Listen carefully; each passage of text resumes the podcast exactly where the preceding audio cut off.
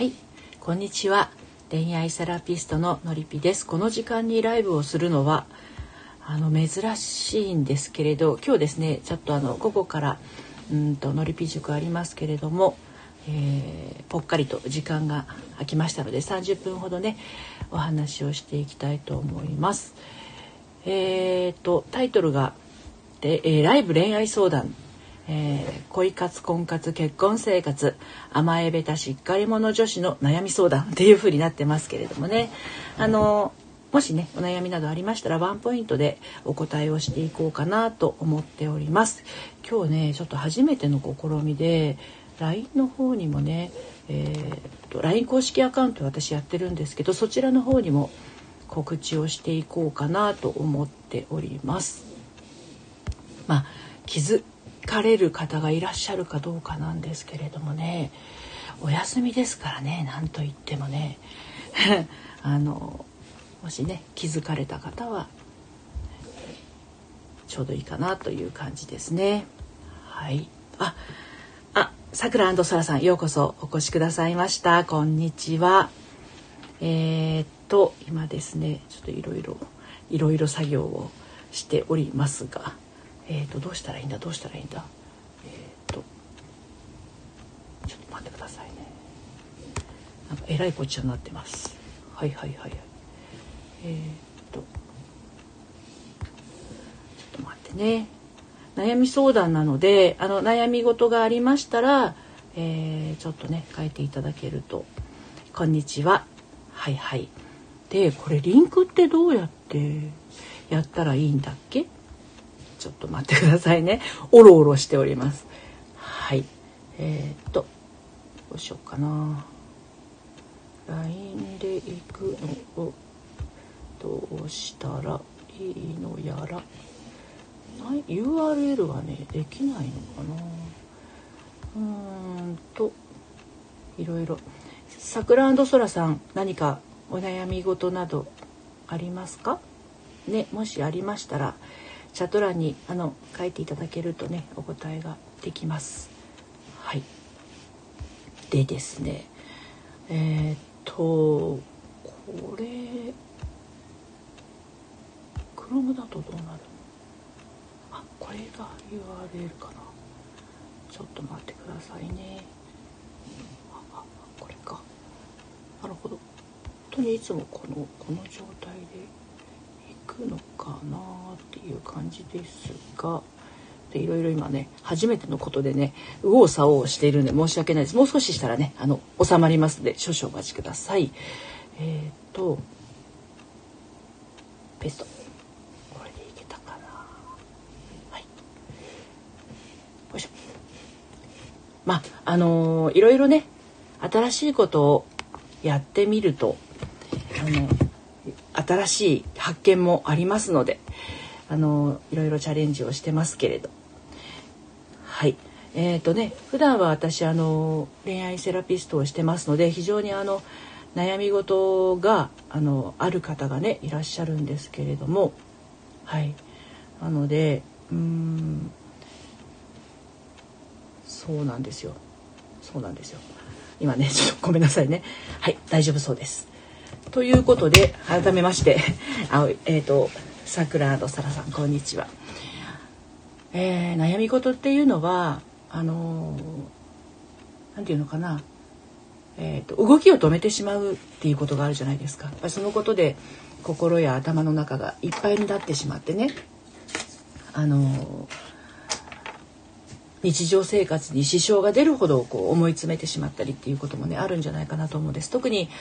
あの婚活とか、まあ、恋愛パートナーのことで、えー、うまくいかない時なんかはねあの仕事にも身が入らなかったりとかあとお友達関係もうんなんかこううまくいかなくなっちゃったりとかっていろんなところに支障が出やすいんですよね。であのその自分の中にある芯がちゃんと整っていると、えー、そういうこともなく、えー、まあ恋愛は恋愛お仕事はお仕事お友達はお友達っていう風になるんですけどそうじゃない場合はちょっとねあの引きずってしまう方多いんじゃないかなと思います。特にまあ今年ももうすぐ終わりになりますけれど婚活頑張ってきた方っていうのもたくさんいらっしゃいますし、まあ、あの結婚に向けて彼とお付き合いをしてきてあの今年もあまり進展なかったなっていうね方もいらっしゃるでしょうしやきもきしますよねそういう時っていうのはね。でまたはあの付き合いをしていた人と別れることになってしまったとか。まあ、でもそれはまあ恋愛におけることですが恋愛だけではなくってまああの結婚生活がね、う、まくいかないっていう方も結構のりぴ塾にはいらっしゃいます。あの旦那さんとのコミュニケーションがうまく取れなかったりとか、うん、あの離婚になってしまうかもなんていう方もいらっしゃるんですけど。あの一番何て言うのかなポイントとしましては自分の気持ちがどうなのかっていうところがいつも大切でね。自分の気持ちがこう一本筋がピーンと通っていると何が起きてもぶれない自分になりますので、大体こう心が整うってなってくるとあの怖いものがなくなっていくんですけれどね。はい、悩み事って一つあるとうんそれに伴って広がっていくんですよね。だからあの小さなうちに解消してしまえばその悩み事はね消えていくんですけどでもね人間って何て言うのかなやっぱりこう向上心のある生き物だから悩み事が完全になくなるっていうことは一生ないんじゃないかと思っていまして。ということはやっぱりその悩みの部分とうまく付き合っていくっていうところを、えーと、考えていく感じていくと,、えーと、いいんじゃないかなと思ってます。でその、えーと自分の気持ちとねうまく向き合ったりとか付き合ったりしていける人は、えー、何が来ても自分を大事にして自分の気持ちを感じて自分の思いを伝えてっていうことがねできるんですけれどそうじゃない場合はやっぱり苦しみますよね。相手の気持ちが優先になってしまいますと自分の気持ちはいつもいつも後回しになってしまいますしあの考えても考えても答えが出ない。あ、あちさんこんにちは。ようこそお越しくださいました。珍しい時間にライブをしてます。はい。えー、まあ、恋愛相談ということでね今ライブやってるんですけれども。はい。あの自分の気持ちがわからないっていう方が意外といらっしゃってね。あのまあ、ブログでも書いたりするんですが人間って喜怒哀楽があるじゃないですか。でその喜怒哀楽のうちの喜怒哀楽えっと悲しみと喜びはわかるんだけど怒る怒るがわからない怒るがわからないっていう方いらっしゃいましたね。あとは怒るはわかるんだけれど怒ると悲しみはわかるけれども楽しいがわからないとかね。うん。あでもゆっくりゆっくりこう紐解いていくと自分の中にはちゃんと悲しみと喜びと楽しさとね、えー、怒りとちゃんと整っているはずなんですよね。ドラヘイさんこんにちは。はい。今恋愛相談をしています。何かね悩み事があったらちょっとワンポイントでお答えをしていきますので、あの遠慮なくねチャット欄の方に書いてください。詳しくあのお話を聞かないと答えられないっていう部分ももちろんあるんですけれどもあの書いてくださる内容があのもう皆さんねあの答えはね皆さん結構自分であのご自身で持っていますのであくまでもこれは、えー、オラクルカードもそうですが気づきのための一つのきっかけでしかないんですよね。そうなのでまああの答えは皆さん持っているっていうのは私は常々セラピーしていて思うんですけれど、まあ、その答えっていうものが悩みのこうど真ん中ドツボにはまっているとですねなかなかこう自分じゃわからないってなってしまうんですよね。それがまああの悩みのこうループにはまってしまってるって状態なんですがうんとでもねあのそれもこうほどいていくと必ずこう何て言うの毛糸玉の端っこにピョンとこう糸の始まりみたいなものがよくありますよね。ああいうものが見つかりさえすればほどけていけますので全部その始まりがわからない状態で固まっているとあこの悩みはもうガチガチに固まっちゃって私にはどうにもならないってなるけれどやっぱり悩みを解決できるのは自分だし悩みのこの種をちゃんとこうね持ってるのも自分なので解決策も必ず自分の中にありますよっていうことなんですよね。でその悩みの解決をしていくのに大切なのが、まあ、自分の感情を感じるっていうことです。でまあオラクルライブの時にも時々お話をするんですけれどもあのー、よくね本当は怒ってるのに顔が笑ってる人ってあのー、いらっしゃいませんかね。まあ、あのご自分がそうかもしれないし周りの人にそういう人がいるかもしれないし。本心怒ってるんだけど表面的にはねニコニコしてたりとか。キョロキョロしてます。あの辛いのに笑ってたりとかね。うん。で笑ってるんだけど本当は悲しんでたりとかっていう、まあ、そういうふうに自分の中にそういう癖がついている場合ですね。あの表面的な自分が先に出てしまいますので内側にある思いっていうのはどんどんこう圧縮されてしまってね心の奥底の方に入ってってしまうんですよ。でもそれがあの日常的な癖になって何年も何年も経つとあのそうそうこう自分の感情を感じなさいって言われても難しいんですよね。はい、桜そらさん。今年起きたこと電話番号 LINE 交換したお相手様。どうも二重人格があったようで好きでしたがその方は諦めました。次につなげたいしそれなりの次の出会いもありました、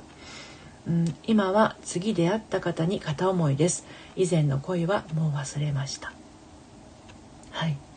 そんなそんなことがあったんですね桜そらさん。恩田さんようこそお越しくださいました。今ね恋愛相談ライブで行っております。ドラヘイさん二重人格。あの二重人格っていう方はいらっしゃいますよね。だからもしかするとものすごくバランス崩されてる方なのかも分かりませんよね。傍から見ても二重人格って分かるっていうことはあの感情がもう本当に極端な状態になるはあの大きくぶれやすいっていうのがね。あエリさんようこそこんにちは。はじめまして。はい、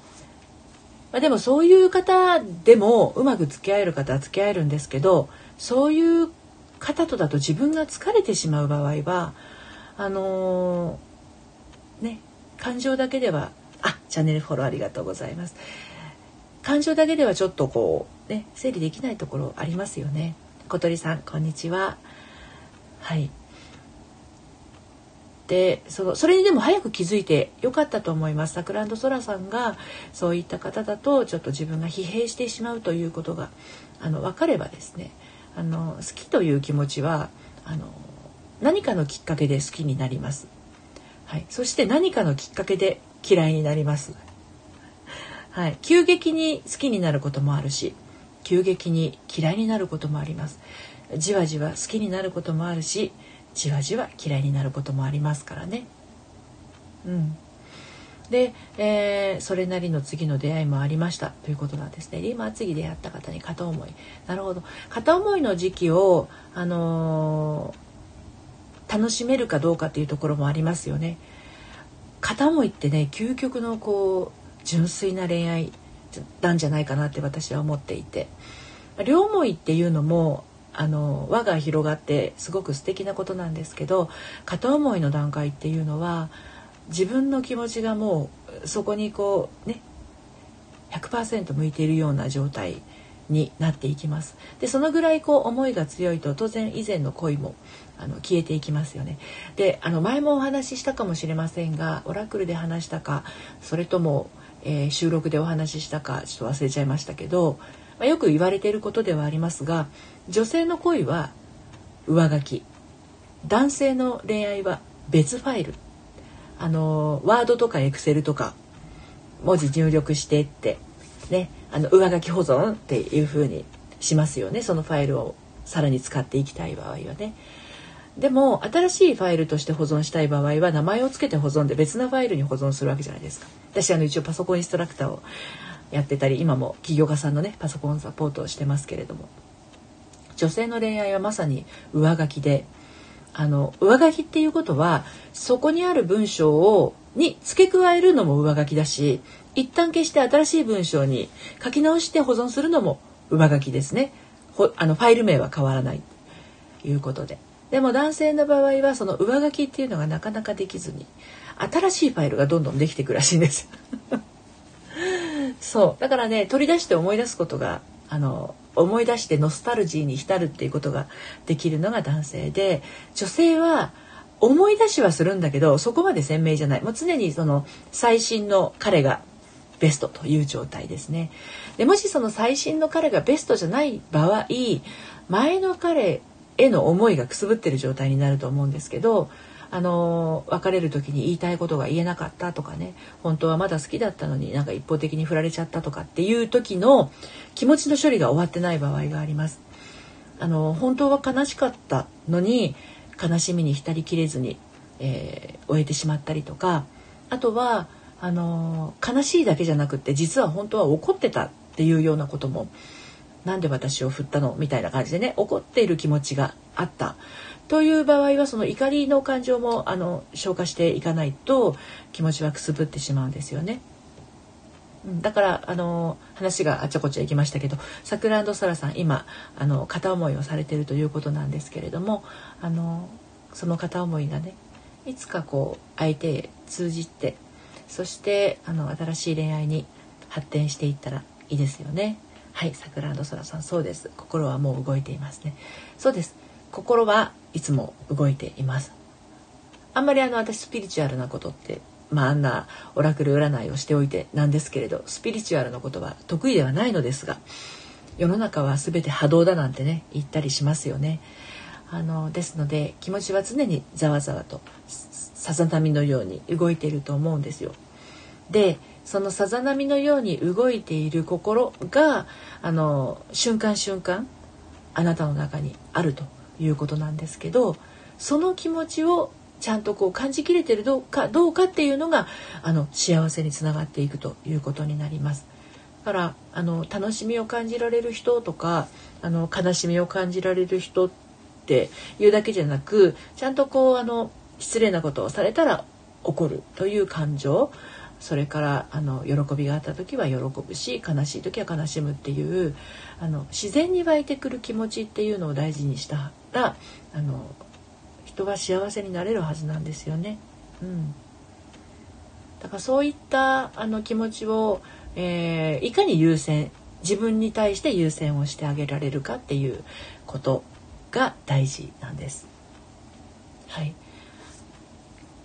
でねあの新しい恋がいつ来るか、まあ、婚活してる人はうんと初めて会った人と、えー、いきなり恋に落ちるってなかなかねあのないと。で婚活パーティーに行っても今日も外れだったみたいな感じでね疲れてしまう方もいらっしゃるんですけれどあのー、じゃあ一般的な出会いって言ったら変ですけどあの、まあ、誰かこうお友達の家でホームパーティーを、まあ、今コロナ禍だからあまりできないけどお友達の家でホームパーティーをしていてたまたまそこにあのホームパーティーの、えー、お友達のお友達みたいな方がいらっしゃって自然な形で意気投合をしたらあなんかいい人だなっていうふうに思ってまた会いましょうって自然な形でなるっていう出会いとですよ。同じ人が例えば婚活アプリで知り合ったとしたらですねそんな風な気持ちで動いていかないっていうことが起こる場合はですね婚活っていうものに一つフィルターがかかっている可能性が非常に高いですね。非常に高いですねって変なイントネーションになっちゃいましたけど非常に高い感じがします。つまりあなた自身にねあの婚活している方自身にフィルターがあるということなんですよね。だから婚活パーティーも婚活アプリもホームパーティーで出会うのと同じぐらいのリラックスした気持ちで会うことができればまず何よりも自分の中にフィルターがなくて自分がリラックスした状態でそこに行くっていう形が取れるので自然な形のあなたを見てあこの子いいなっていうふうに思ってくれる人が現れやすいです。で自分側がこうフィルター色眼鏡というかねサングラスをかけて物事を見ているとどうしても外側にそれがにじみ出しますからそうするとあの相手から見てもですね自分がフィルターフィルターをかけていると相手も当然フィルターをかけた人がこれもあんまりスピリチュアルがかってるからあれですけど引き寄せやすいっていうのはありますよね。だからどんなところだったら自分が自然でいられるのかっていうのもすごく大事でもしそういった婚活パーティーとか婚活アプリがあの自分にとっては自然じゃないなっていうふうに感じるんだったら一旦婚活アプリとか婚活パーティーから離れるっていうのも一つの方法かと思います。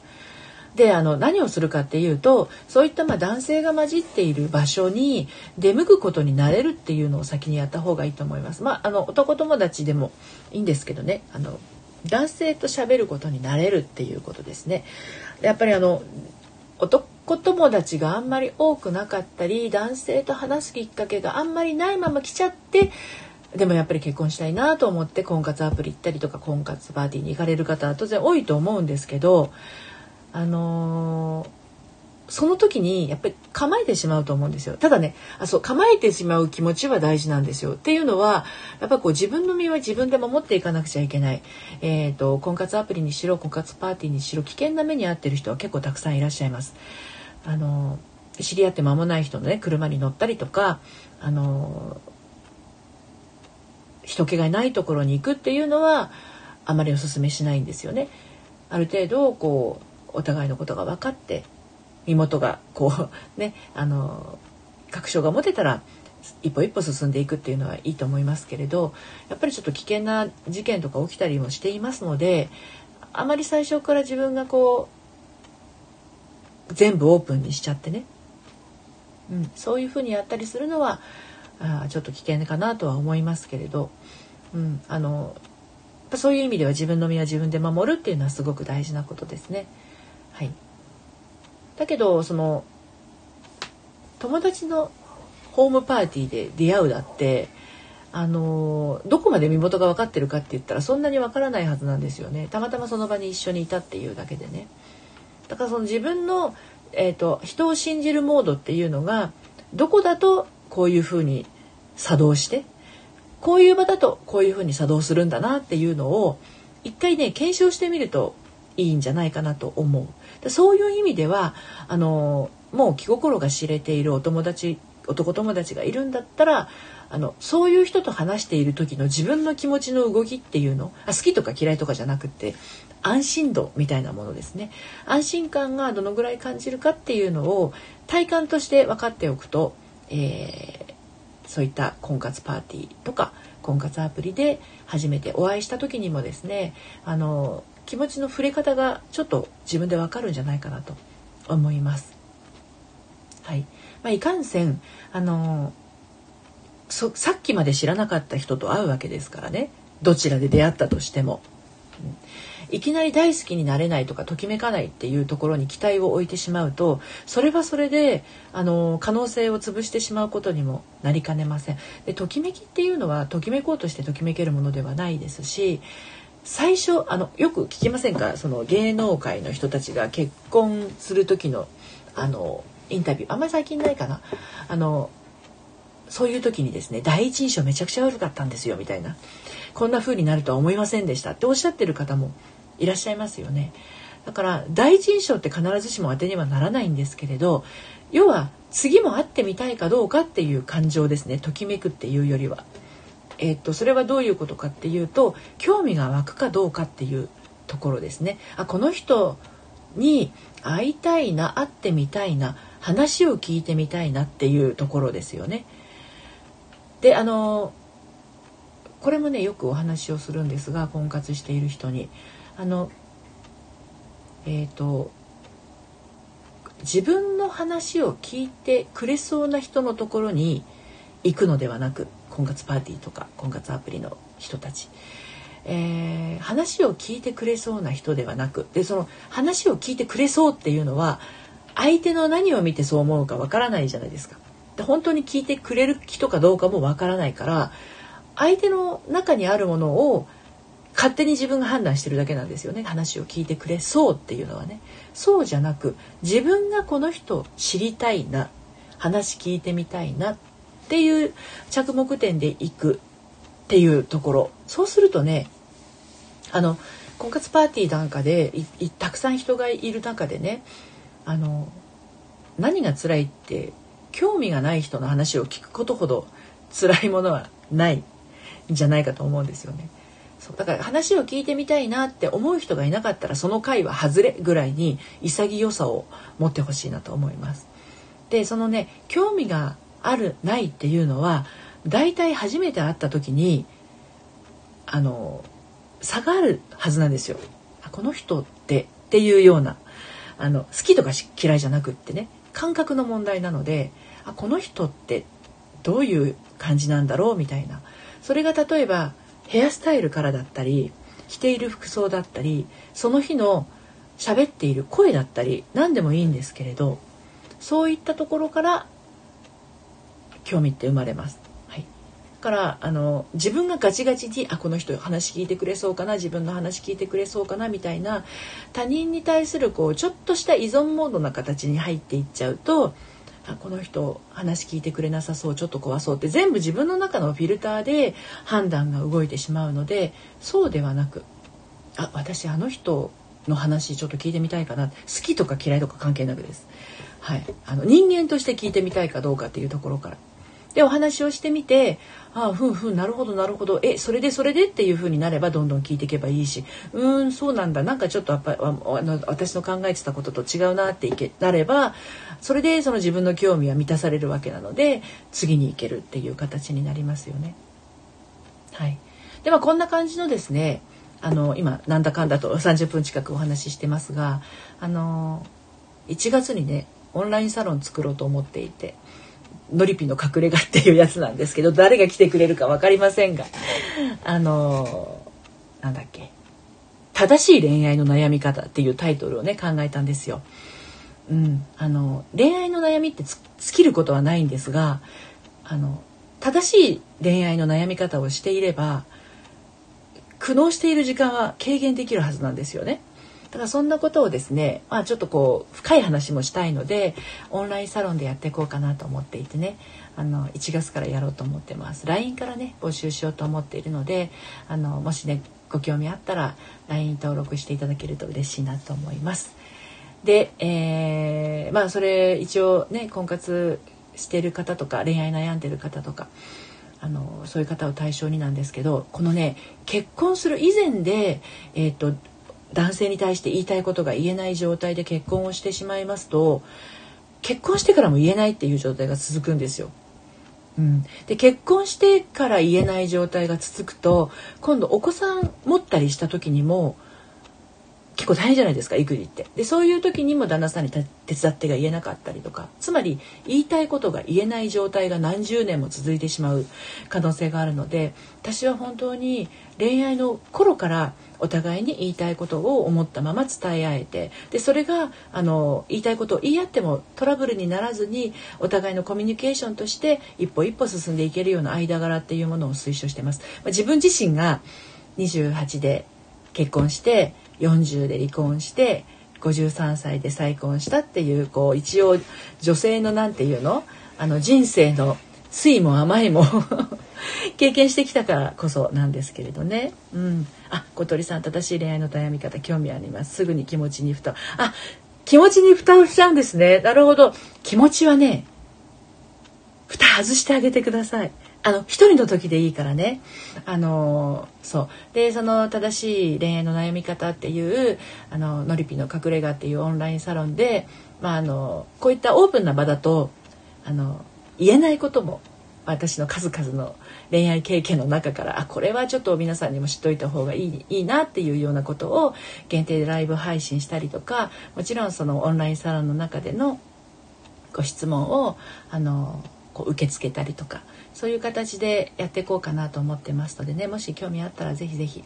遊びにいらしてください。で最初はねやっぱり私大人数って苦手なんですよ。よくオンラインサロンあの100人とか200人とか大人数のサロンあるじゃないですか。大所帯のね。さあそれめちゃくちゃ苦手なのでまあ多くても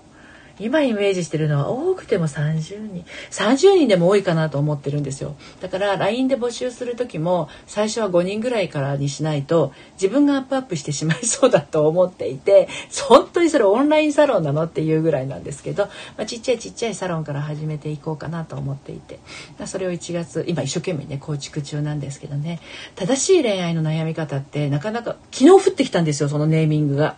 なかなかいいいい言い得て妙みたいな 感じがしてます。正しく悩めば怖くないんですよね。うん、で、あのー、一人でね、殻にこもっちゃうと思うんですよ小鳥さんあの気持ちに蓋をしたくなる人っていうのは見ないようにしてるってことですよね自分の本心を。で自分の本心って見ないようにしてると余計怖くなるんですよ。例えばですよ夜一人で部屋にいて外に人影が通りました見ないようにしてたら余計怖くないですか？ずっと怖くないですか？でも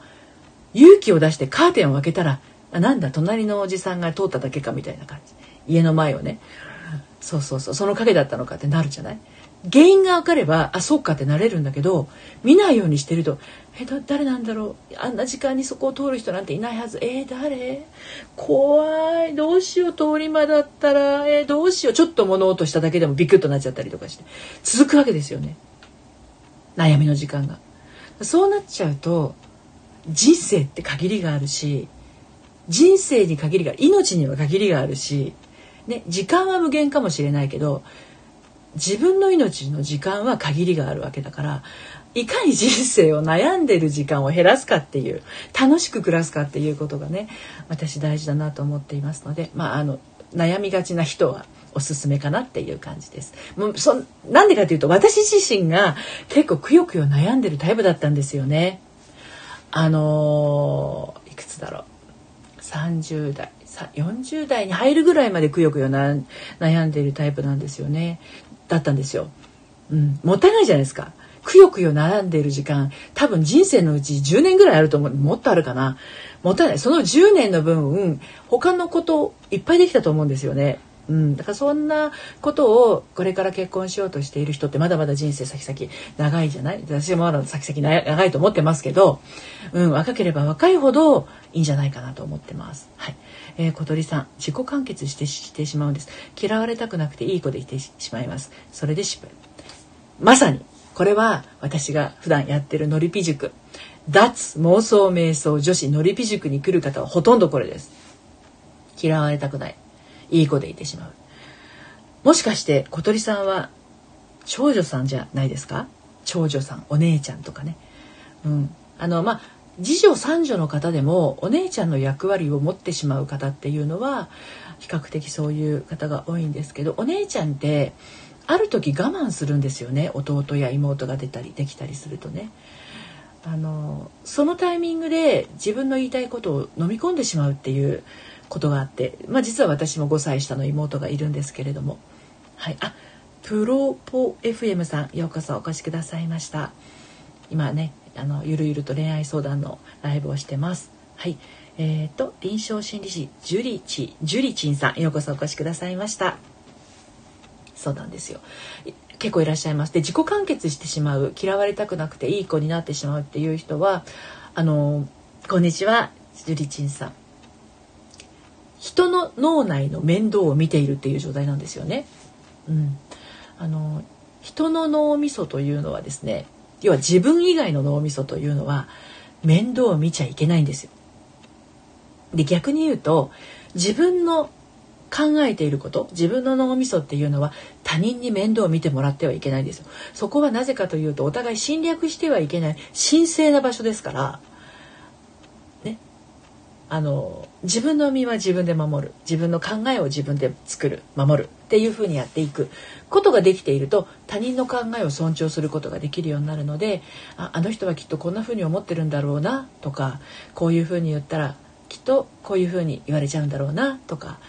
これをやらないでいたらこうなるこれこう指摘されちゃうんだろうなみたいな予測？それを私は妄想と言ってるんですけどあいいいい妄想はいいんですけどね。そう自分を責めて追い込むような妄想をしてしまうと誰が辛くなるって結局自分が辛くなってしまいますのであの相手の脳内は面倒を見ないようにするっていうのがあります。ただそれをじゃあ相手の脳内は面倒を見ないようにしようって言ってできるようになるものでもなかったりするのでそれは自分の中にあるそのきっかけとなったものをあの見つけてね、えー、そこをこう癒していくとあのあなんだ人の脳内関係ないわ自分は自分のやりたいことをしていくぞっていう風なあなスタンスに、えー、変わることができます。でも長年培ってきたものなので、えー、っとまあ、1回2回で改善されるものではないんですけれどもあの少なくとも私3ヶ月ぐらいと思ってるんですがのりぴ塾に来た方は1ヶ月半ぐらいすると、まあ、大体ご自身の軸ができてきてあのなんだろうな、うん、別れそうだった彼とよりが戻ったりとか、うん、あの離婚して傷ついた人が再婚決心したりとかっていうことがねご本人にとってはもう信じられませんっていうようなことなんですけれどいやいや全然その私からすると自分の気持ちがちゃんとこう整ってくるとそういったことが起きるよっていうことでお話はしてます。でもね私がねのりび塾はね平日の10時から17時しかやってないんですよ。でやっぱりお勤めしている方は有給取ったり半休取ったりして来てくださるんですけれどやっぱりこうあのお勤めしている方はそうそう休みが取れないっていう方もいらっしゃるのでなのでオンラインサロンを作ろうと思ったんですね。でオンラインサロンだったらあの都合のいい時にあの覗き覗いて入ってきて発言したりもすることができるかなと思ってあの1月からやるために 今一生懸命作ってるんですけどね。はいあの LINE から最初は募集して本当に少人数から始めようと思ってますのでご興味ある方は LINE の方からね登録しておいていただけるとあの漏らさずあの情報キャッチできるかなと思います。はいあまりねあの大勢過ぎちゃっても今度ほら参加する人も言いたいことが言えなかったりっていうことも出てきてしまうので本当に50人100人のオンラインサロンは今のところはイメージしてなくて、まあ、落ち着いてきたら対応可能にもなるかもしれませんが何たって私オンラインお茶会も定員3名でやってるぐらいなので少ない方とじっくりお話をしたいっていうのがあるんですよね。はい、なのであのあんまり大勢のオンラインサロンは考えてないんですけれど、まあ、あの来てくれた方が「あ入っててよかったな」あ「私なんか最近気持ちが軽くなってるな」